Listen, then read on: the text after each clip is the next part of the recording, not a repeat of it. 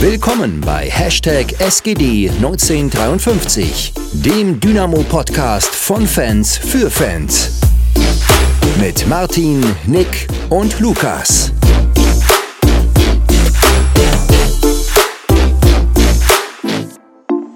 Ja, hallo zurück im neuen Jahr. Ich hoffe, alle Zuhörer und Fans von Dynamo und auch ihr seid gut ins Jahr reingekommen. Wie geht's euch äh, in 2022? Genauso wie immer. Äh, es hat sich nur die Jahreszahl geändert tatsächlich. ja, ist auf jeden Fall ganz schön kalt. Ich bin gerade erst äh, zurück. Ich kann gerade für alle, die zuhören, äh, es läuft gerade das Testspiel von Dynamo gegen Aue. Ich kann es leider nicht gucken, weil ich gerade reingekommen bin, äh, mit äh, Freunden unterwegs war. Unter anderem mit jemandem, der im Dynamo-Nachwuchs spielt. Äh, hab da gerade deswegen äh, nochmal ganz viel äh, Dynamo-mäßiges besprochen und diskutiert über die, über Ömichen zum Beispiel und so. Aber ja, außer dass es kalt ist, ist alles gut. Äh, entspanntes Studium und damit ist okay. Darf jetzt keiner von deinen Professoren hören, weil sonst kriegst du demnächst Zusatzaufgaben. Aber ich sag's dir so, wie es ist, das ist auch erst das erste Semester. Das ist richtig, ja. nee, ähm, wird schon nicht so anstrengend werden. Ähm, ja, mir geht's eigentlich auch ähm, ganz gut. Ich war jetzt ein bisschen krank gestern, ähm, heute schon besser, aber nichts übertrieben Wildes. Du hast es angesprochen, es läuft gerade das Testspiel ähm, und bevor wir zu unserem eigentlichen Hauptthema heute kommen, das aus der Sportökonomie kommt, äh, können wir doch kurz mal äh, trotzdem auf das Testspiel eingehen. Lukas hat so den Ball ein bisschen gesehen. Ähm, ich ziehe mir das auch schon den ganzen Nachmittag rein. Interessanterweise dreimal 45 Minuten gegen Aue. Also definitiv äh, ein, jetzt hat sich gerade Görbelize kurz verletzt, deswegen stock ich, ähm, definitiv ein Härtetest, auch ein Ausdauertest wahrscheinlich für unsere Mannschaft. Und ja, zurzeit steht es 3 zu 0, also doch relativ entspannt. Ähm, Lukas, wie siehst du das Spiel bisher? Wie du, also ähm, ich glaube, diese, die grundsätzlich, dass man so ein XXL-Testspiel draus gemacht, kommt ja einfach dadurch, dass gegen wen wurde abgesagt das Testspiel? Freiberg. Oder Freital. Ah, Freiberg, Frei, Freital, SC Freital, genau. Ähm, kommt, glaube ich, einfach daher und ähm, ich weiß nicht, wie es bei Aue ist. Ich glaube, es passt eigentlich ganz gut, dass man dann jeden, jeden Spieler zweimal 70 Minuten spielen lässt. Ähm, auch wenn wir irgendwie gerade die, die, diese zweite 70 Minuten mit einer ja, äh, doch recht jungen und, und unerfahrenen Truppe spielen, die das aber, finde ich, extrem gut macht. Ähm, und an sich finde ich es ein extrem gutes Spiel, macht extrem viel Spaß. Jetzt wird noch irgendjemand eingewechselt, den ich wieder nicht kenne. Ja, vor interessanterweise geht dafür Jonas Ömichen schon wieder raus, der noch gar nicht so lange auf dem Feld gestanden hat. Das waren jetzt gerade mal 28 oder 32 Minuten. Ähm, Scholle nimmt ihn hinten auch in den Arm. Na, hoffentlich ist da nicht irgendwas komisch jetzt gewesen. Ähm, ja, deswegen, äh, das ist auch gleich das nächste, was ich ansprechen will. Wir haben jetzt gerade Jonas Ömichen, wahrscheinlich eines der größten Talente, die Dynamos Jugend so wirklich mal gesehen hat. Ähm, zumindest so von meinem Alters, ich habe jetzt nicht so, noch nicht so viele Jugendspieler gesehen. Ähm, auf Rechtsverteidiger gehabt, der eigentlich ein zentraler und offensiv denkender Mittelfeldspieler ist, so wie ich das bisher eingeschätzt habe. Sehr interessante Aufstellung, finde ich. Tatsächlich ja, aber es ist wahrscheinlich mehr aus dem so einem Motto heraus, ja, wer kann denn wo spielen und weil wer, wer, wer könnte denn hier jetzt gerade noch Rechtsverteidiger spielen? Ja, das ist äh, richtig. Äh, deshalb vermutlich einfach tatsächlich aus der Not heraus. Ähm, gut, jetzt mit Auswechslung kann man das natürlich auch nicht weiter bewerten, aber ja, doch interessant, die Aufstellung. Zumindest die zweite Aufstellung. Also Nick, wenn du da was rausfindest über deine Kontakte, wir sind sehr gern dabei, da zu hören, was los war. ähm, aber auch ansonsten, also das Spiel gefällt mir sehr gut, schon von Anfang an ähm, ein relativ direkter Weg zum gegnerischen Tor, ähm, schnelle Pässe nach vorne, ähm, auch ein paar Steil-Klatsch-Kombinationen, das gefällt mir gut. Und jetzt auch, also gerade Königsdorf fand ich in der ersten Halbzeit sehr gut, dazu Solbauer und Ehlers, die extrem stabil gestanden haben, man muss aber auch sagen, Aue bietet im Sturm nicht allzu viel an. Äh, wenn man jetzt sieht, dass unsere jetzige Innenverteidigung aus Antonis Aidonis und ähm, wie hieß der andere Tim, junge Mann? Tim Gießen. Dankeschön. äh, besteht und sie kommen einfach nicht gefährlich vor unser Tor. Ich glaube, Michael Solbauer hatte mehr Grätschen als, als Aue Torschüsse. Ziemlich sicher. ähm, was der wieder rumgerutscht ist. Verrückt. Also grundsätzlich ein schönes Spiel. Auch unsere beiden Neuzugänge, finde ich, passen sich sehr gut ein. Václav Trichal gleich direkt nach Einwechslung, keine Minute später mit seinem ersten Tor für Dynamo. Ähm, hat er schön gemacht, schöner Laufweg, war sehr schnell. Ähm, und Benny hat dann auch schön kommentiert, dass er den Schluss perfekt an Mannys Gesicht vorbei geschossen hat und der da einfach nicht wirklich eine Chance hatte. Ja, jetzt gerade eben war schon wieder hier Paul Will und die beiden kannst du nicht auseinanderhalten, Václav Drichal und Paul Will. Das ist ja auch noch her, Drichal hat die 27 und Will hat die 28. Ja, eben. Ich war gerade, oh, Drichal läuft wieder, was war Paul Will, der im Mittelstand stand, deshalb sehr wild. Ich denke, man probiert ja auch ein bisschen was aus. Wenn wir jetzt sehen, zum Beispiel Heinz Mörsche, der auf der 8 momentan, äh, auf der 8 sag ich schon, auf der 6 agiert. Ähm, dazu Patrick Weihrauch, der so ein bisschen in der Dreierkette vorne im Sturm mit dabei ist. Das ist schon äh, eine interessante Aufstellung. Aber natürlich auch wahrscheinlich dem geschuldet, dass die ähm, Stammspieler, sage ich jetzt mal, äh, jetzt alle schon raus sind und man da auch natürlich die Position irgendwie sinnvoll besetzen muss. Dazu kommt, dass äh, ein Sohm, ein Hosiner und auch ein Diawusi nicht im Kader stehen, wo man auch davon ausgehen kann, dass alle drei wechseln werden. Dazu hat sich äh, Ralf Becker jetzt noch nicht so sehr in die Karten gucken lassen vorhin. Diplomatisch. Genau, aber wenn ich das richtig gesehen habe, dann soll der Wechsel zu Mannheim von Sohm so gut wie feststehen. Und ich glaube auch, der Wechsel von Diawusi zu einem türkischen Zweitligisten, den ich natürlich nicht aussprechen kann, weil ich einfach in der türkischen Sprache... Ach, okay, äh, gut. Ich, das glaube ich sogar noch mit der einfachste Name der Türken. gut, dann hatte ich wahrscheinlich ein anderes Thema im Kopf, tut mir leid. Ähm, ja, dann ist das schon relativ eindeutig und auch für Hosiner, ja, da war jetzt zuletzt das Gerücht aufgekommen, dass er in die Regionalliga wechselt, was ich mir nicht vorstellen kann, wenn vielleicht noch ein Drittligist ähm, Interesse hat.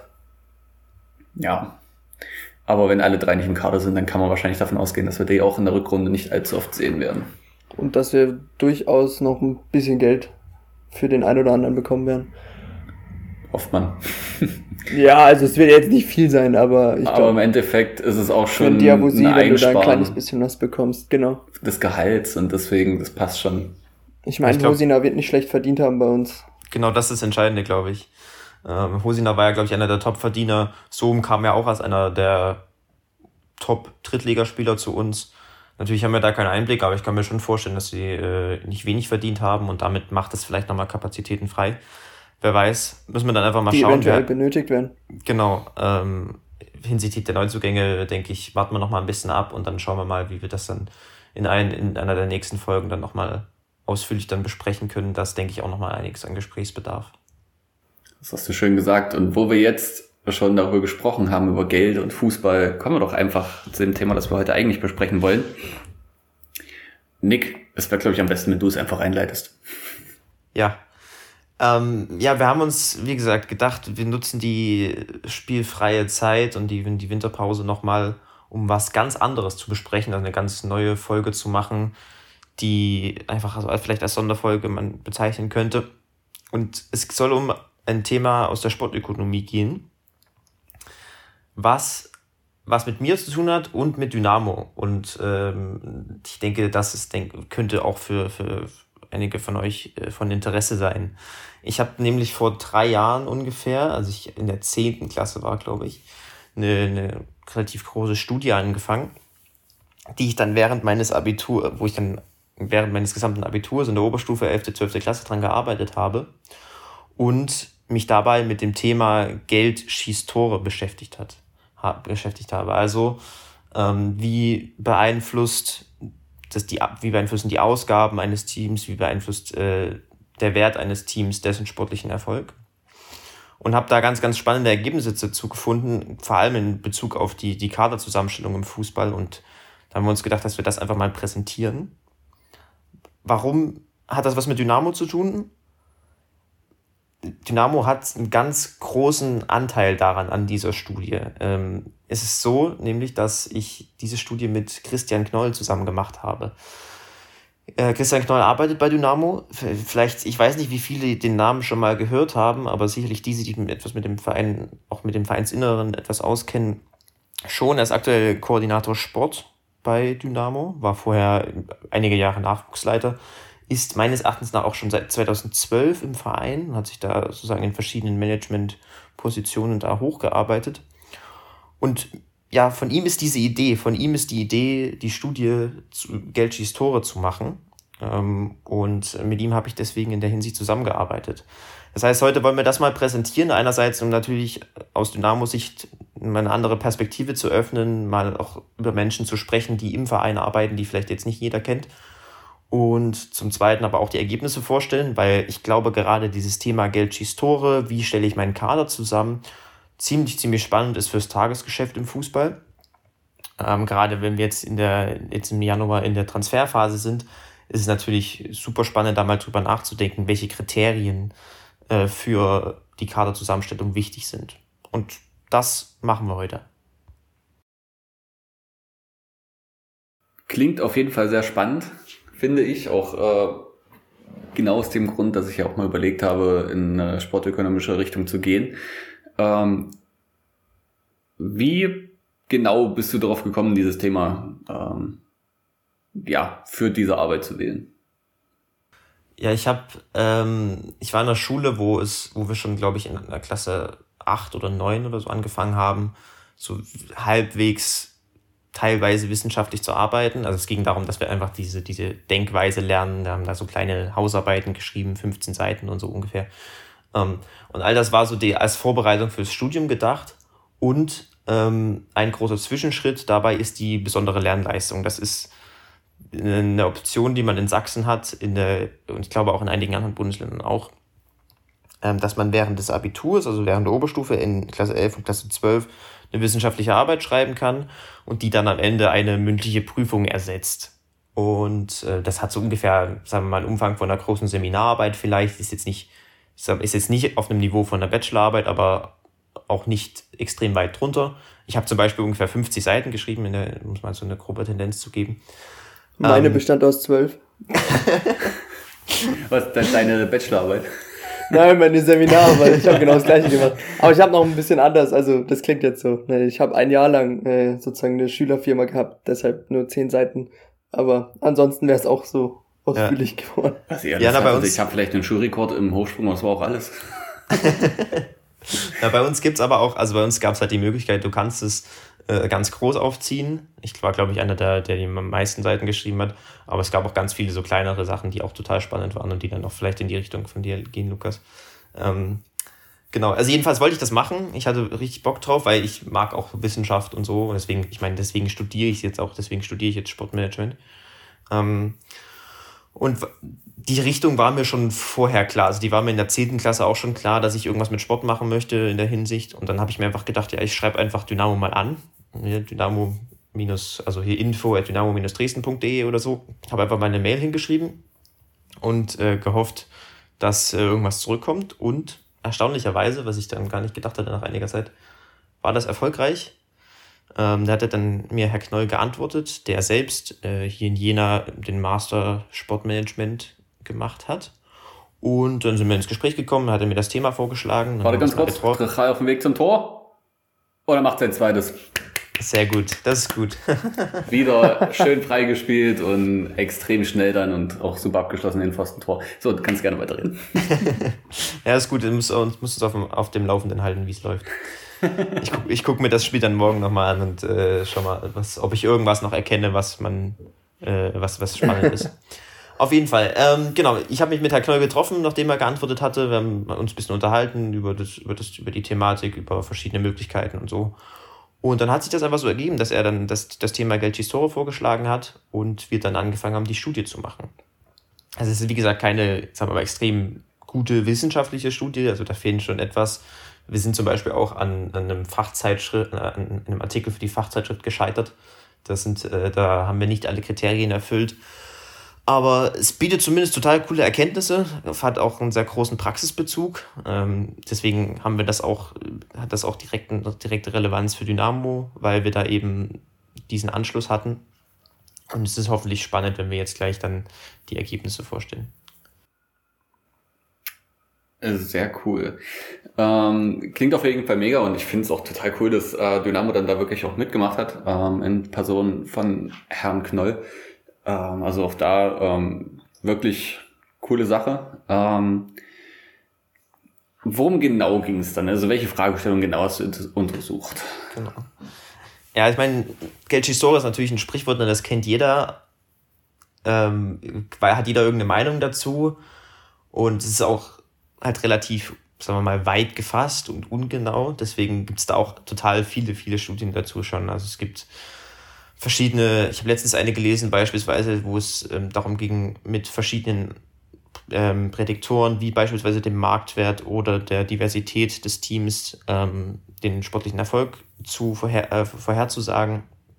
Was ich mir dann gedacht habe mit Herr Knoll zusammen war, dass wir einerseits nochmal überprüfen, ob Geld überhaupt Tore schießt und andererseits aber auch wissen wollen, inwiefern. Also ob es da gewisse, ähm, beispielsweise gewisse Schwellenwerte gibt, an denen äh, mehr eine Investition an Geld mehr, äh, signifikant mehr Erfolg biet, äh, bietet. Ähm, weil das ja dann für die, für die Kaderzusammenstellung extrem relevant ist. Und deswegen war dann grundsätzlich die Frage, inwiefern der Marktwert eines Teams, also der Marktwert von transfermarkt.de, dessen Siegwahrscheinlichkeit beeinflusst. Und wenn ja, wie? Also ob es, wie gesagt, Schwellenwerte gibt, an denen, an denen ähm, eine Steigerung im Marktwert eine deutliche Steigerung, eine signifikante Steigerung im, in der Siegwahrscheinlichkeit, in der Siegchance eines Teams bedeutet. Und dann natürlich am Ende haben wir, nachdem, nachdem wir die, das ausgewertet haben hinsichtlich der Frage, haben wir versucht, da auch Implikationen für die Praxis herauszuarbeiten. Also nochmal, was bedeutet das für die Kaderzusammenstellung etc. Ähm, genau, das war so die Frage, die grundlegende Frage, mit der wir uns beschäftigt haben. Hab Jetzt nur eine Frage noch auch für mich zum Verständnis. Ich meine, ich bin da ja auch nicht so drin. Ähm, habt ihr das dann Teams, also Teams untereinander verglichen oder ein Team in verschiedenen Formen, also mit dem Transfer, ohne, ohne einen Transfer, also in verschiedenen, wie sagt man, äh, über die verschiedenen Jahre? Oder habt ihr zum Beispiel jetzt die zweite Liga untereinander verglichen oder wie, wie lief das dann ab? Genau, wir Wenn haben. Verstehst, was ich meine? Ja, genau, wir haben damals, das war die Hinrunde 2019, 2020. Und äh, das ist übrigens da, wo wir mit Fiel äh, dann letzter waren am Ende und ich glaube irgendwie neun Punkte hatten oder so. Und dann haben wir uns, haben wir uns die ersten drei deutschen Ligen genommen, also dritte, zweite und erste Liga, und haben einfach zu jedem Spiel Daten gesammelt. Halt Marktwert der einzelnen Spieler, wie lange die Spieler gespielt haben, ähm, Wettquoten, ganz, ganz viele Dinge haben das alles in der Excel eingetragen. Also die war dann wirklich extrem riesig. ich wollte gerade sagen. Und, und dann äh, haben wir damit dann vor allem jetzt für die Frage den relevanten Wert aus uns ausgeben lassen, wie groß das Marktwert, also wie groß die Marktwertdifferenz von Team A zu Team B war und wie groß äh, das Marktwertverhältnis von Team A zu Team B war.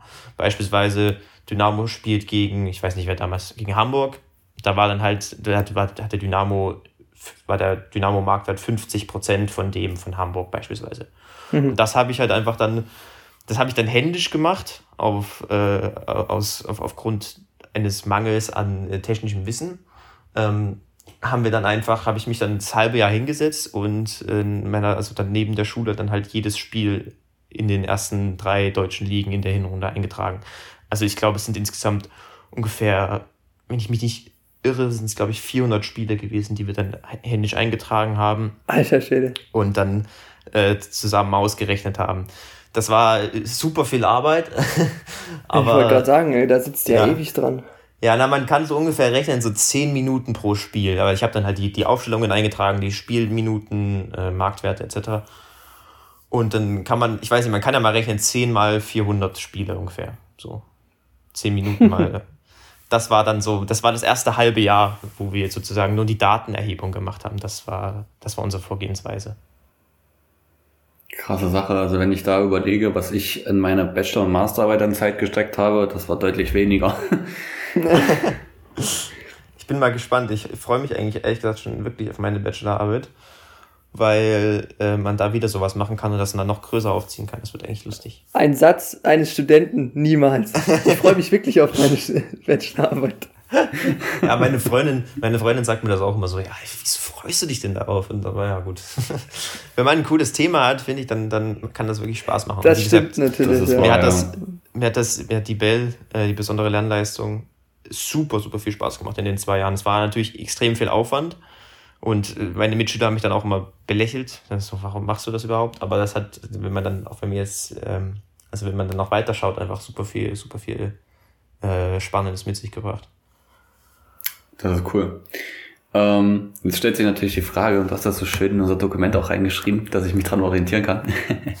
äh, nee, aber äh, Marktwerte, das ist ja schon auch ein Wert, der jetzt nicht unbedingt über irgendwelche Richtwerte ermittelt wird, sondern ähm, auch Schätzungen teilweise sind, ähm, beziehungsweise halt äh, ja auch durch Journalismus zum Beispiel zustande kommt. Wer jetzt zum Beispiel auch ich nenne es jetzt mal so in Anführungszeichen hochgejubelt wird, ähm, hat im Zweifel auch mal ein bisschen höheren, höheren Marktwert. Ähm, oder wer eben bei dem höheren Team spielt und dort aber nicht mal so die Einsatzzeiten hat, äh, hat einen höheren Marktwert, Marktwert zumindest. Subjektiv kommt mir das manchmal so vor. Kann man das denn dann wirklich wissenschaftlich benutzen, äh, wenn das so, naja, weiß nicht, nicht unbedingt wissenschaftlich ermittelte Werte sind? Also die, die Kritik an den Marktwerten von Transfermarkt.de ist natürlich immer äh, ist natürlich immer sehr präsent und in den vielen Teilen auch total berechtigt. Aber ja, man kann sie nutzen. Ähm, es gibt da eine ganz coole Studie dazu, äh, eine ganz coole Untersuchung von Ackermann und Vollert, also Florian Vollert und NH Ackermann, den dessen Vornamen ich vergessen habe. Ähm, und die beiden haben das mal, äh, haben, haben, dies, haben sich genau diese Frage mal gestellt und dann mal ein cooles Paper äh, veröffentlicht in der, in der Fachzeitschrift Skiamus, also der Fachzeitschrift für Sportmanagement in Deutschland. Und ähm, ja, man kann sie nutzen, äh, weil sie einerseits ein, ziemlich Drachal populär... gerade einen Elfmeter raus. Sorry. 4-0 und, und so weiter, das klingt schon ganz schön cool. Also, äh, wir müssen dann reinschießen, dann steht es 5-0. Aber es ist jetzt ja, natürlich auch alles durchgewechselt, ne? Also hier spielt keiner mehr da irgendwie. ja, gut, das stimmt. Aber freue ich, freu ich mich auf morgen, da gibt es ein paar Szenen dann zum Analysieren.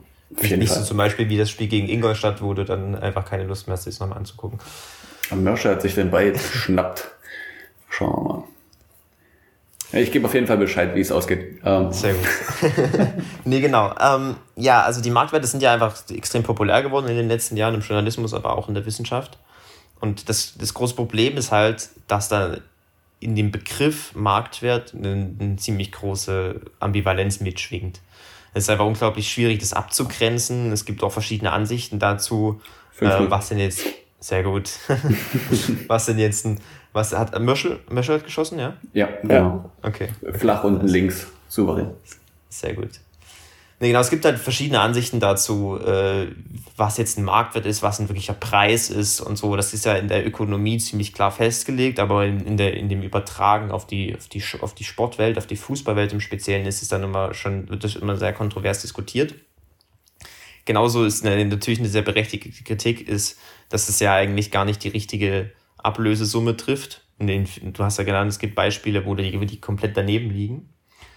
Ähm, und genauso kann man auch kritisieren, dass sie ja auf gar keinen Kriterien, also gar keinen klaren Kriterien beruhen.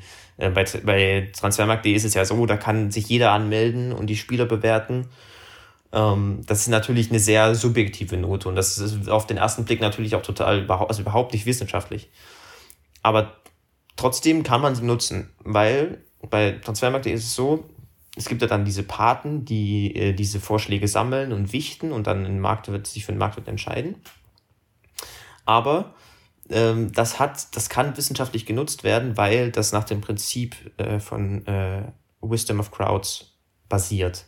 Das heißt, dass äh, sozusagen eine, eine riesige Menge an subjektiven Einschätzungen so einzelne extreme Fehleinschätzungen meistens ausgleichen sollte.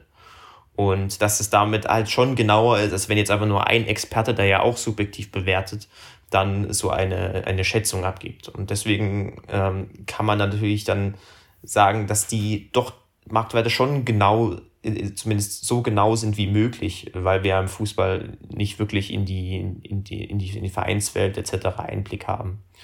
Und ähm, da, deswegen muss man dann einfach sagen, das haben Ackermann und Vollert ganz gut rausgearbeitet, es ist jetzt der, die Marktwerte von Transfermarkt.de, die entsprechen nicht irgendwelchen bewertungstheoretischen Modellen, die entsprechen nicht wirklich dem, dem klassischen Sinn. Ähm, da gibt es eben diese Probleme, äh, die ich gerade angesprochen habe. Vor allem ist es halt Blödsinn, in Anführungszeichen, dass äh, einem Spieler ein Marktwert anhaftet, ein fester Marktwert, obwohl das ja eigentlich immer aus der Sicht von, von einem Verein und dem anderen Verein etc. Äh, bewertet werden muss. Ähm, deswegen ist das aus, sind die Marktwerte aus, ökonomischen, aus ökonomischer Sicht für, für professionelle Zwecke nicht sinnvoll, aber eben aufgrund ihrer der, der, der Korrelation mit der Ablöse und aufgrund dem, dem Prinzip nach äh, Wisdom of Crowds ähm, kann, sind sie zumindest als Experteneinschätzung von der Qualität des Spielers und auch für eine potenzielle Ablöse zu sehen. Ähm, dazu kommt noch, dass sie natürlich auch, äh, in, wie, ich gesagt habe, im Journalismus und auch in der Wissenschaft schon weit akzeptiert sind. Und deswegen kann man sie als Grundlage für Argumentationen nutzen und, und dann in dem Sinne auch für Studien. Es ist einfach so, dass wir in der Sportökonomie kein, also wenig Werte haben, die, die wirklich, also die uns denselben Mehrwert bieten könnten wie die, wie die Marktwerte von Transfermarkt.de oder beispielsweise von KPMG, die das mit einem Algorithmus berechnen. Das sind einfach Schätzungen, aber, und, und die haben ihre Probleme, aber dadurch, dass sie auch schon auch äh, Vorteile haben und ähm, wenn man ja, ja weil, und dadurch, dass sie Vorteile haben und weil und eine gewisse stabile Basis, kann man dann äh, diese schon auch äh, wissenschaftlich nutzen und genau das haben wir auch gemacht. Okay. Das beruhigt mich bei dieser Frage. Ähm, jetzt hast du viel über die Theorie dahinter geredet. Ähm, was ja auch wichtig ist bei einer wissenschaftlichen Arbeit, dass man zumindest mal den Frame, also den Rahmen ähm, steckt und auch ähm, ja sagt, was genau man überhaupt gemacht hat. Aber jetzt mal Butter bei den Fische. Was habt ihr rausgefunden? Ähm, ich mach's mal in, in, in vier Aspekten. Grob, um es grob zusammenzufassen, sind das sozusagen vier äh, Gesichtspunkte, die wir herausgefunden haben. These Nummer eins, die wir überprüft haben, war, die Mannschaft mit dem höheren Marktwert gewinnt. Und da kann man ganz klar sagen, ja, das ist in den meisten, äh, also das ist richtig, die These kann bejaht werden. Ähm, es ist so, dass die Mannschaft mit dem höheren Marktwert eine Siegchance von 45 Prozent hat. Also in 45 Prozent der Spielen gewinnt äh, die Mannschaft mit dem höheren Marktwert gegen eine Mannschaft, die einen niedrigeren Marktwert hat. Diese Mannschaft verliert nämlich im Vergleich auch nur 30 Prozent.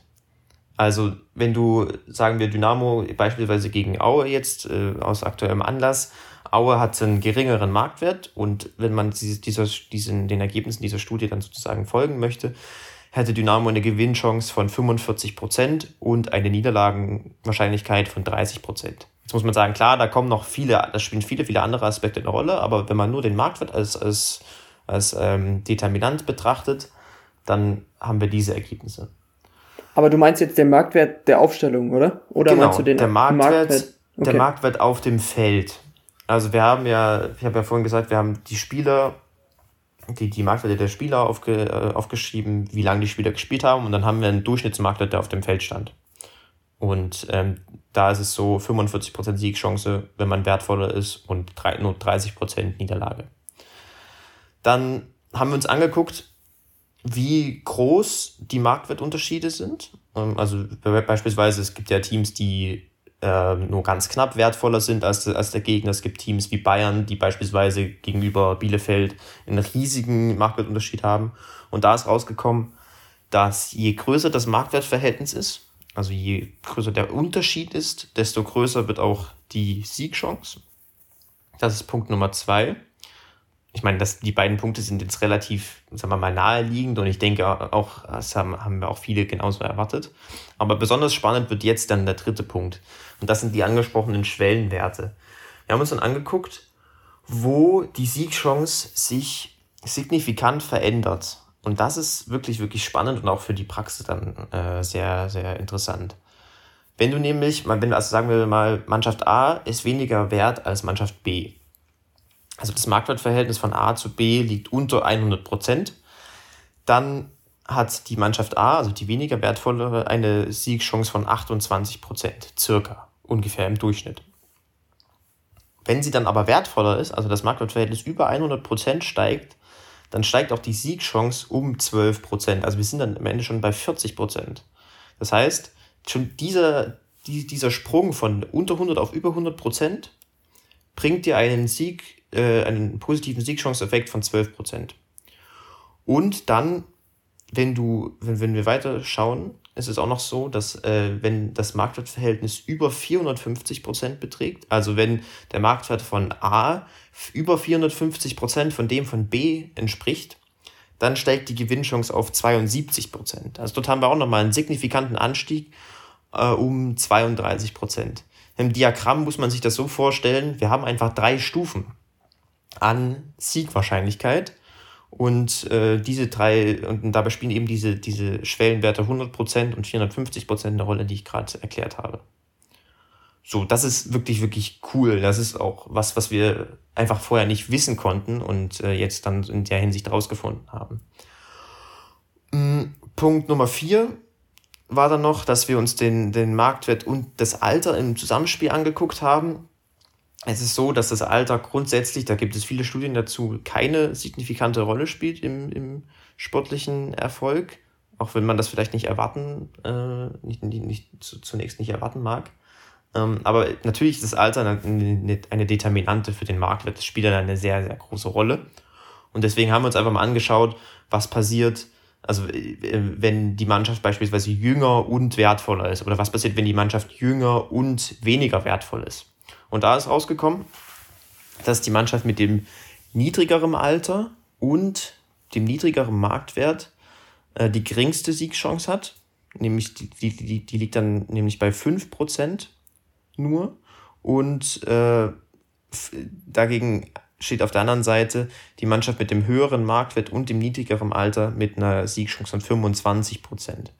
Wenn wir mal zum Beispiel diese Beispielhinrunde, die wir uns da angeguckt haben, äh, zu Rate zieht, sieht man zum Beispiel, oder könnte man argumentieren, dass ein Grund für das schlechte Abschneiden von Dynamo unter Fiel war, dass wir einen sehr jungen Kader hatten, der gleichzeitig auch einen niedrigen Marktwert hatte, irgendwie auf Platz, weiß nicht, 13 der Liga war oder so. Und wir deswegen viele Spiele verloren haben, weil wir hier eben sehen, äh, die Siegchance für diese, für dieses Szenario, niedrigeres Alter und niedrigerer Marktwert, liegt halt deutlich, deutlich unter dem, äh, also unter den anderen Szenarien.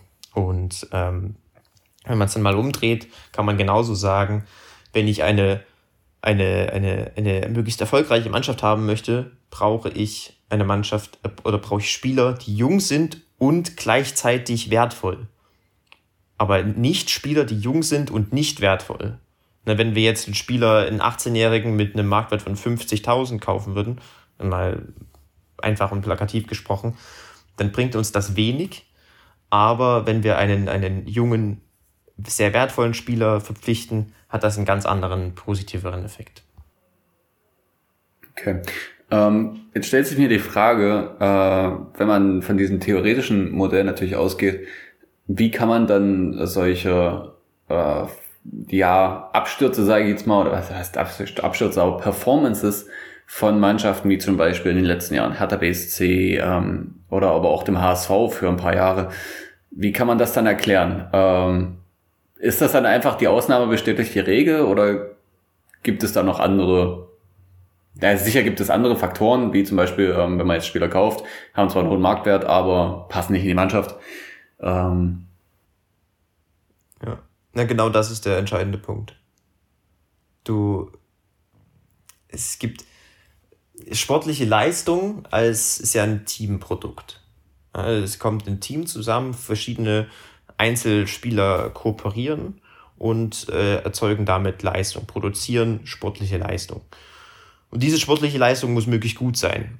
So, dass, ob die, das, also wie die dann am Ende aber, wie die am Ende aussieht, ist abhängig von unglaublich, unglaublich vielen Faktoren. Der Marktwert ist eine große, ein großer Faktor dabei und den haben wir eben untersucht. Und da gibt es auch, wie gesagt, sehr, sehr, sehr viele andere Studien dazu. Aber es gibt noch tausend andere äh, Studien, die sich mit anderen Determinanten beschäftigen. Und die sind auch wichtig zu betrachten. Beispiel die Erfahrung. Es ist zum Beispiel so, das habe ich, äh, da gibt es einige Studien dazu, habe ich mal gelesen, dass äh, die Erfahrung äh, eine, einer Mannschaft sehr, sehr, sehr wichtig ist im Zusammenspiel, also im, im, als Einflussfaktor für die sportliche Leistung. Genauso ist wichtig, äh, was um den Verein herum passiert. Äh, Medienverhalten, Fanverhalten. Genauso spielt eine Rolle, ähm, wie hoch die Gehälter in der, in der Mannschaft sind. Genauso ist es äh, wichtig, ähm, ja, jetzt fällt mir kein anderes Beispiel mehr ein, das ist, was ich gerade im Kopf hatte, das mir entfallen. Aber es ist auch, ich glaube, der Punkt kommt drüber. Es gibt unglaublich viele ähm, und äh, die spielen alle eine Rolle. Natürlich eine spielt eine größere Rolle als eine andere. Aber das muss man eben immer einordnen und das ist auch absolut wichtig und deswegen ist die Frage auch äh, total wichtig. Ähm, dass es eben nicht nur, dass, dass man trotz dieser, dass diese Studien zwar interessant sind, aber du eben einordnen musst, dass es tausende Faktoren gibt und die alle nicht vergessen werden dürfen. Deswegen ist Fußball halt so komplex. Du kannst nicht einfach möglichst viel Geld ausgeben und sagen, dann funktioniert es 100 Prozent. Das ist nicht so. Es geht halt einfach nur um Wahrscheinlichkeiten. Du kannst halt versuchen, viele von diesen Faktoren, viele von den Determinanten der sportlichen Leistung versuchen, möglichst gut aufzustellen und dann zu hoffen, dass die Wahrscheinlichkeit damit halt zu hoch ist, dass du äh, mal ab und an einen guten Erfolg hast. Ähm, aber das ist halt nicht das, der, der Marktwert alleine beispielsweise ist nicht da, das, Patent, der, das Patentrezept. Du, das ist eine Determinante, die ist wichtig, aber du musst genauso auch die anderen Stellschrauben drehen. Du musst genauso versuchen, dich äh, im, im Gesamtpaket weiterzuentwickeln, um am Ende die Wahrscheinlichkeit für sportlichen Erfolg hochzuschieben. Naja, und was ich ja vielleicht auch noch äh, so, nicht als Kritik an der Studie, die du gemacht hast, aber zum Beispiel zu diesen elf, elf Jungs, die, äh, oder Frauen, wer auch immer, die auf dem Feld stehen, gehört ja aber irgendwie auch ein Trainer, der das Ganze ja auch genau, das ist mit, noch ein weiterer Determinant, mit ja. beeinflusst. Und diese Trainer werden ja zum Beispiel bei der Marktwertfrage ja komplett außen vor gelassen. Ähm, die werden halt irgendwie so als gegeben äh, betrachtet und ich glaube, die haben auch nochmal einen ganz, ganz speziellen Einfluss. Äh, und das kann man jetzt halt irgendwie so hin, hinstellen, aber es ist halt, ja, für einen normalen, sag ich mal, jetzt nicht berechenbar oder irgendwie, irgendwie herzuleiten. Da hätte ich jetzt tatsächlich nämlich noch ein Beispiel gehabt, wenn wir eins noch mit dem Trainer äh, hantieren hier. Der FC Barcelona hat einen Marktwert von über 600 Millionen. Gut, wenn man sich dann die Startaufstellung anguckt, ist das natürlich weniger. Ähm, und dazu einen Trainer, von dem sich zumindest der Verein viel erhofft, mit Xavi. Was denkt ihr, braucht einfach dann, dass auch eine gewisse Zeit eh der Marktwert und der Trainer bzw. die Spieler miteinander dann äh, korrelieren können und auch miteinander kooperieren können? Absolut. Also das ist definitiv, der Trainer ist ein super, super wichtige, super, super wichtiger Faktor, der aber auch, wie Lukas so richtig gesagt hat, halt nicht so, also nicht so einfach zu messen ist. Es gibt, es gibt Studien, die beispielsweise äh, zeigen, dass ein hohes Trainergehalt, was ja wiederum äh, eine Repräsentation von der, äh, von der Qualität des Trainers sein kann, dass ein hohes Trainergehalt äh, mit positiveren oder mit stärkeren Performances einhergeht. Andererseits, äh, aber die restlichen Aspekte sind halt einfach sehr schwer zu operationalisieren. Deswegen wenn man es mal rein fußballspezifisch und nicht wissenschaftlich denkt und, ähm, unbedingt, dann ist es absolut eine riesige, wichtige äh, Determinante. Meiner Meinung nach auch eine der bedeutendsten. Hm, ich meine, nicht umsonst haben wir hier einen Podcast, der versucht, äh, dann über Spielanalyse und Taktik zu sprechen. Das ist, da ist der Trainer ja ähm, die relevanteste Person dahinter. Und das ist auf ja, es muss zusammenpassen. Am Ende geht es halt immer um das Gesamtpaket. Du musst die als, als Geschäftsführer Sport oder als äh, technischer Direktor oder wie auch immer man die Position nennen mag, ähm, musst du einfach versuchen, jede einzelne Stellschraube zu drehen, um die dann jeweils einzeln die sportliche Leistung beeinflusst, um dann äh, möglichst einen positiven Effekt äh, auf, die, auf, auf das Gesamtbild hat. das wird auch nicht immer 100% funktionieren. Und ähm, ja, da spielen eben auch viele zwischenmenschliche Faktoren ein, die, die schwer zu messen sind. Aber nur mit diesem Gesamtpaket geht es halt. Nur einzeln, die einzelnen Erkenntnisse sind wichtig und interessant, aber du musst das Gesamtbild immer im Blick haben. Hm. Und zu deinem Barcelona-Thema gerade noch, guck dir, äh, guck dir mal den SC Freiburg an mit dem Christian Streich. Ja, ich meine, der Streich hat am Anfang auch Probleme gehabt. Hat, hat ein SC sogar in die zweite Liga runtergecoacht, wenn du es so sagen willst, krass gesagt. Ähm, aber hat sie jetzt aktuell äh, auf Platz drei äh, in der Wintertabelle äh, auch gecoacht in der Bundesliga. Also ja. Es ist auch natürlich, Kontinuität spielt wahrscheinlich auch noch eine sehr große Rolle, gerade im Profifußball. Ähm, übrigens, Freiburg jetzt 2-0. Ähm, mhm. Und Dynamo vorbei. 5 vorbei 5-0. Also ähm, die Aufgabe von Dynamo heute war, die Schachter noch weiter zu demotivieren im Abstiegskampf. ähm, aber vielleicht können wir auch ähm, von deinen Ergebnissen hier nochmal ähm, den Bogen zu Dynamo schlagen. Du hast den schon äh, dann mit, mit Fjell angesprochen, ähm, dass es eure These auch so ein bisschen belegt hat. Mit einem äh, eher unterdurchschnittlichen äh, Marktwert in der Liga, dass man da so performt hat, dann kommt das natürlich mit dem Trainer dazu, dass das anscheinend nicht ganz hingehauen hat mit der Spielweise, beziehungsweise vielleicht auch der eine oder andere Spielertyp gefehlt hat. Und jetzt, wenn ich mir ansehe, wie ein Václav Trichal hier spielt, der auch nicht, glaube ich, den geringsten Marktwert hat von unseren Leuten. Äh, der Mann hat Qualität und steigert auch natürlich die Qualität von, vom Team, wenn ich es momentan so gesehen habe. Natürlich war das jetzt auch teilweise die zweite Garde von Aue. Aber trotzdem starkes Spiel von ihm hier. Ja, also ich kann bei ihm oder bei unseren beiden Einzugängen jetzt in dieser Winterpause kann ich noch nicht so richtig einschätzen, wie sie qualitativ aufgestellt sind, weil ich sie einfach nicht kenne, beide, beziehungsweise nur vom Namen her und nicht von, äh, und sie nicht selbst gesehen habe. Aber zumindest, wenn wir mal über dieses Marktwertthema nachdenken, sieht es nicht schlecht aus. Das als ein kleiner Aspekt, der natürlich aber, wenn man jetzt das Gesamtbild des Spielers betrachtet, auch äh, eher eine geringere Rolle spielen sollte. Aber es passt zum Beispiel ganz gut in die, in die sagen wir mal, in die, in die Ergebnisse unserer Untersuchung hinsichtlich der Implikationen für die Praxis. Wir haben uns zum Beispiel dann zusammengesetzt und überlegt, welche äh, Bedeutungen, welche Bedeutung diese Ergebnisse für die Kaderzusammenstellung haben. Und da ist es eben so, dass man zum einen möglichst viel Marktwert verpflichten sollte, also Spieler mit einem hohen Marktwert und das machen, äh, das sind beispielsweise Batista Meyer und äh, Trichal auf jeden Fall und andererseits ähm, auch darauf achten sollte, dass man junge Spieler mit hohem Marktwert verpflichten soll. Das ist, äh, dass das passt zu den Implikationen, die wir aufgestellt haben. Und was vielleicht da in der Hinsicht noch spannend ist, ist, dass eben diese Schwellenwerte, die wir vorhin angesprochen haben, beachtet werden müssen. Also dass ähm, Investitionen, die einen über diese Schwellenwerte von 100% bringen oder 450%, dass sie dann einen dass sie deutlich wertvoller sind in der Praxis, weil sie eben einen höheren Effekt auf die sportliche Leistung haben, als Investitionen, die einen nicht über diese Schwellenwerte bringen. Ne, Beispiel, ähm, wir steigen auf in die, wir steigen dieses Jahr auf in die, äh, in die zweite Liga und waren, glaube ich, am Anfang, ich würde mal schätzen, ich, wenn ich mich nicht irre, vielleicht 17. Platz im Marktwert, also der vorletzte. Und dann haben wir investiert, haben wir Spieler verpflichtet und äh, sind dann damit auf Platz 15 oder 14 gerutscht.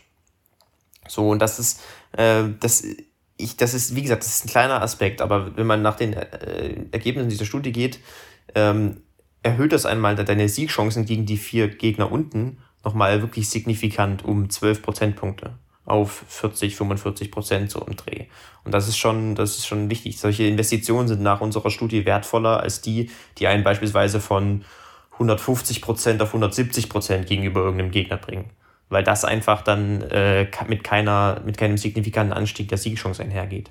Das gleiche kann man auch beispielsweise für Bayern sagen. Ähm, wenn jetzt Bayern gegenüber Bielefeld, Augsburg und äh, was weiß ich, welchen Teams, die nach oben sind, gerade ein Marktwertverhältnis von 400 Prozent haben, dann wird es sich sehr, sehr, sehr, sehr lohnen, auf über 450 Prozent zu kommen mit Investitionen, weil dann die Siegchance nochmal auf, von 45 auf 72 Prozent steigt. Und das ist, äh, das ist eine total spannende Erkenntnis, die, die, wir, da, die wir da dann äh, draus gezogen haben. Und ähm, das kann man natürlich dann genauso auch äh, für die externe Arbeit nutzen. Also nicht nur im Verein, sondern auch beispielsweise im Journalismusbereich. Man kann diese Erkenntnisse nutzen, um zum Beispiel, wie wir vorhin gemacht haben, äh, zu versuchen, Erklärungsansätze zu finden für gewisse Leistungen, für Dynamo unter Fiel, warum sind wir dann, äh, warum wir dort äh, abgestiegen sind am Ende. Man kann damit auch die, die Sport, also die Kaderzusammenstellung von den sportlichen Leitern bewerten. Und man kann beispielsweise auch Performance-Tabellen erstellen. Ich meine, das kennt ihr sicherlich. Ähm, das gibt es auch auf Transfermarkt.de ziemlich oft. Ähm, dass man jetzt guckt, okay, wie viele, also welche Teams haben hinsichtlich ihres Marktwertes über- oder underperformed. Ähm, das kann man mit, äh, nach den Ergebnissen unserer Studie auch äh, machen. Und das ist auch äh, super spannender, ein super spannender Aspekt. Sehr cool. Ähm, wirst du den Artikel bzw. die Arbeit irgendwo veröffentlichen? Ich gehe mal davon aus. ja. ja wo? Äh, werde ich machen. Also ich hatte, ich hätte einfach Lust drauf. Ich meine, ähm, ich also, wie habe ja vorhin gesagt, wir sind für die Fachzeitschrift gescheitert, weil wir einfach nicht alle Kriterien erfüllt haben. Aber ich meine, es ist ja auch logisch, es ist eine Schularbeit und jetzt nicht wirklich was äh, Universitäres oder ähnliches. Deswegen, äh, die Folge kommt Sonntag und äh, zu, wenn die Folge rauskommt, werde ich äh, zwei Blogbeiträge veröffentlichen auf äh, nicknestler.com. Ähm, dort werde ich einfach diese Arbeit äh, sozusagen als, als Datei, als PDF-Datei veröffentlichen uh, zum Runterladen und gleichzeitig noch ein bisschen, erstmal inhaltlich noch ein bisschen was dazu äh, schreiben und auch äh, um das Ganze drumherum mit, äh, also wie wie cool eine besondere Lernleistung ist und wie, und wie viel Spaß mir das gemacht hat. Also wenn da jemand Lust hat, das zu lesen, kann er das gerne tun. Äh, ab, ab Sonntag das dürfte das dann auf nicknester.com verfügbar sein. Ähm, und gerne auch das, äh, den, den, den Artikel lesen und äh, äh, ja, gegebenenfalls auch äh, Rückfragen stellen etc.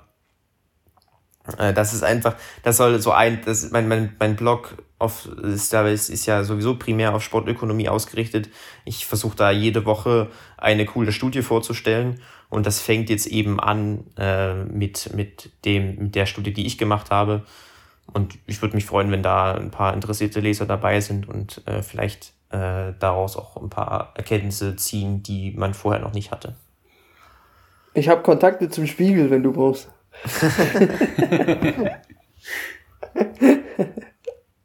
ja, das war ganz lustig. Wir hatten, äh, das ist den, den, die Datei, die ich dann, die ich da hochlade, werd, hochladen werde auf die Website, ist jetzt nicht die gesamte Arbeit, sondern äh, der, die komprimierte Version, die wir eigentlich für den, für, für Skiamos, für die Fachzeitschrift gedacht hatten. Und dann haben wir uns da ganz lange hingesetzt und gearbeitet und am Ende ist es dann, hat es dann doch nicht gereicht. Äh, aber äh, deswegen machen wir es jetzt so und ich denke, das ist genauso cool. Aber diese, diese Arbeit, mh, halt, du hast es ja nur mit dem Herrn Knoll zusammen gemacht. Ja. Wurde das auch äh, intern, sag ich mal, bei Dynamo, weißt du da was? Äh, eventuell auch, wie sagt man, verarbeitet oder? Ja. Ja, ja weiß also nicht, wie man es nennt. Mhm.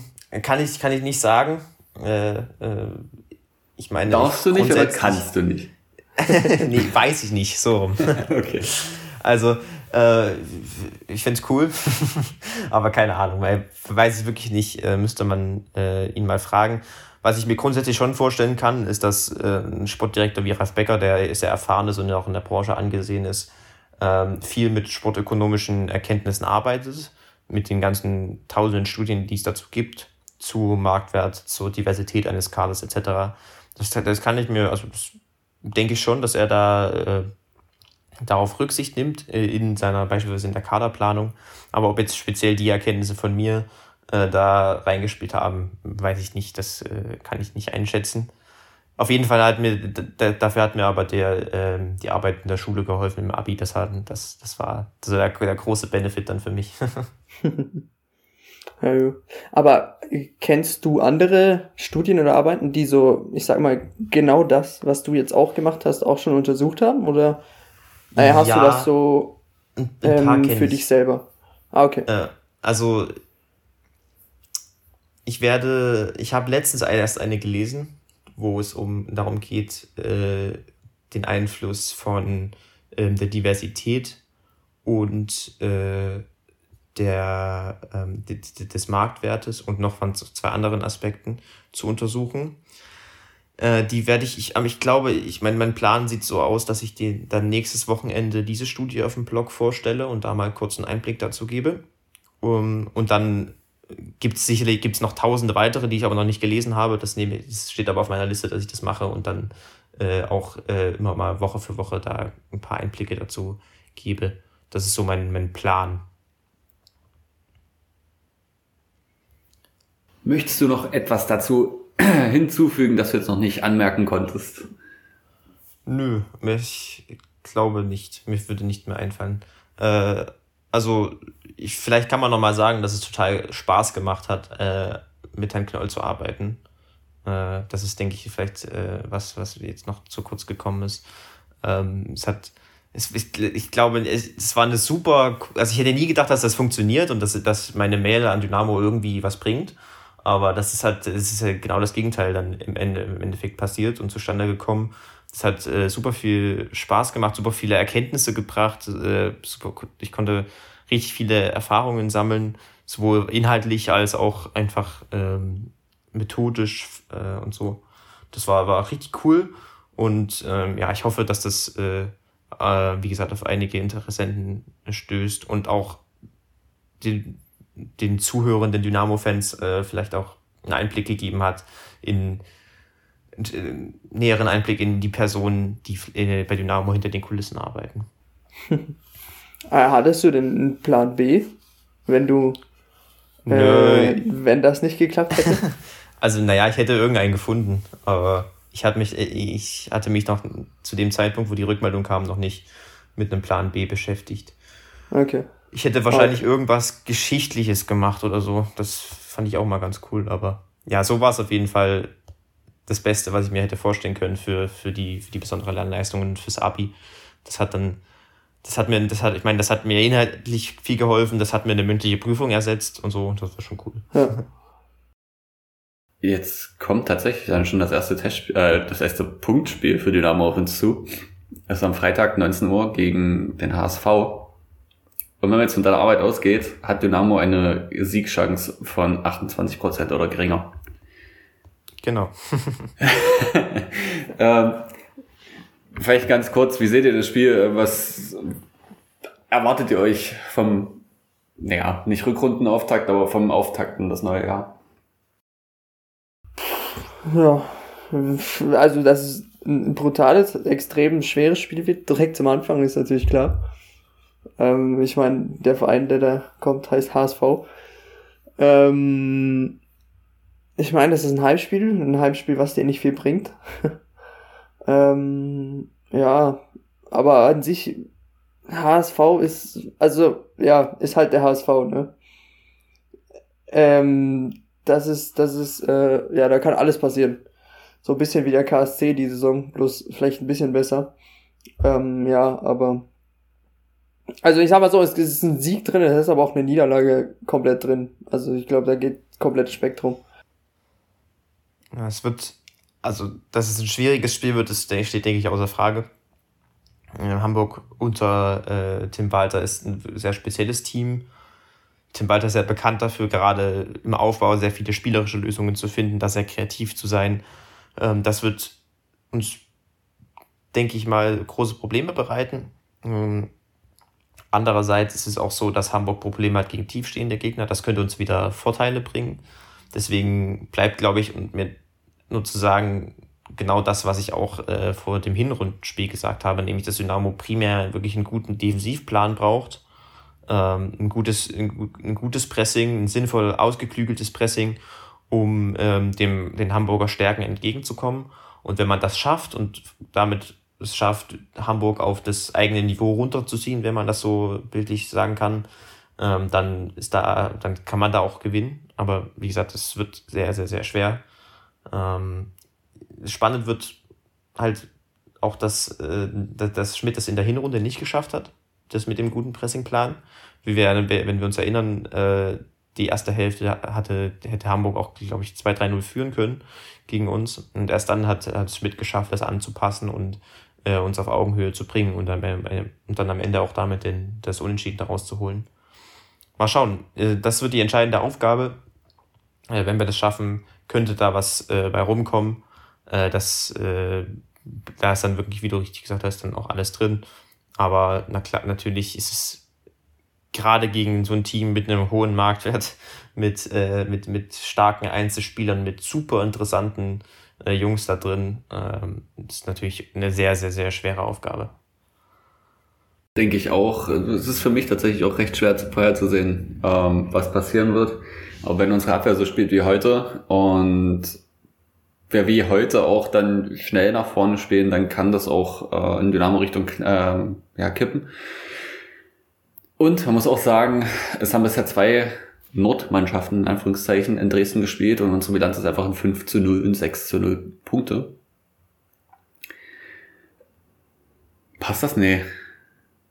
Es ist 6 zu 1 Tor, oder? Wir haben ja gegen Hannover gespielt. 3-1? 3-1 oder 3-0? Auf jeden Fall aus gegen Bremen 3-0, reicht ja schon. also der HSV muss auch erstmal in Dresden gewinnen, wollte ich damit sagen. Und ich meine, die Hinrunde lief ja auch relativ glücklich gegen HSV, das 1 zu 1. Oh, das war super glücklich. Also die zweite Hälfte war gut von Dynamo, aber in der ersten Hälfte hat man schon drei Gegentore kriegen müssen, genau. ist richtig. Das Deshalb, Ding war, dass, dass Dynamo da irgendwie versucht hat, äh, gegen Hamburg in der, in der Raute zu spielen, also im Angriffspressing in der Rautenformation. Und das passt strukturell überhaupt nicht. Das passt wirklich null zu den, äh, zu der Herangehensweise, wie Hamburg das Spiel aufbaut. Äh, und dann, das war das große Problem, deswegen hatten sie da auch äh, gefühlt tausende Chancen, hätten wahrscheinlich 3-0 führen können. Ähm, wichtig war, dass das Schmidt dann in der, in der Pause dann umgestellt hat. Da hinsicht wird es wieder spannend, wie, wie Schmidt das halt dieses Mal macht. Ob, äh, ob wir das äh, 4-5-1 spielen werden oder ob er vielleicht wieder auf Dreierkette umstellen wird für die Defensive. Das wird ähm, das muss man abwarten, wie, wie sich das, das würde für mich tatsächlich wenig Sinn machen, denn jetzt im Testspiel hat er das nicht gemacht. Ja, naja, ich sag mal so, dass, äh, er hat es in der zweiten Hälfte, hat er das 4-5-1 gespielt, hat dann sozusagen die zwei Stürmer, die Flügel, Schrägstrich Stürmer, zurückgezogen mhm. und damit hast du eine sehr gute Basis gegen, gegen Walter Fußball. Dann hast du die Halbräume mit den Achtern und mit dem Sechser kontrolliert äh, und äh, gleichzeitig die Flügel äh, und kannst trotzdem noch äh, ordentlich kontern. Dass, äh, ich denke, ich könnte mir gut vorstellen, dass das auch wieder der, der Plan wird für dieses Mal. Äh, mal, mal schauen. Wird auf jeden Fall spannend und interessant. Nee, ich kann es nicht sehen. So. äh, möchtet ihr noch etwas da hinzufügen? Naja, ich glaube so, der HSV kommt mit genau dem gleichen Team äh, wie im Sommer. Wir haben uns eventuell noch ein bisschen verbessert, deshalb, ja wäre das schon was werden. ich werde jetzt auf jeden Fall noch mir die Interviews anschauen. Angeblich soll Mark Hense etwas frustriert gewesen sein. Kann ich mir vorstellen. Ähm, und dann like ich vielleicht den einen oder anderen Kommentar noch auf Twitter. So. dann wünsche ich allen Zuhörern und euch eine wundervolle Woche. Und wir hören uns dann nächste Woche wieder. Di, di, di, di, di. Na, na, na, na, na. Mo, mo, mo, mo, mo. Forza Dynamo.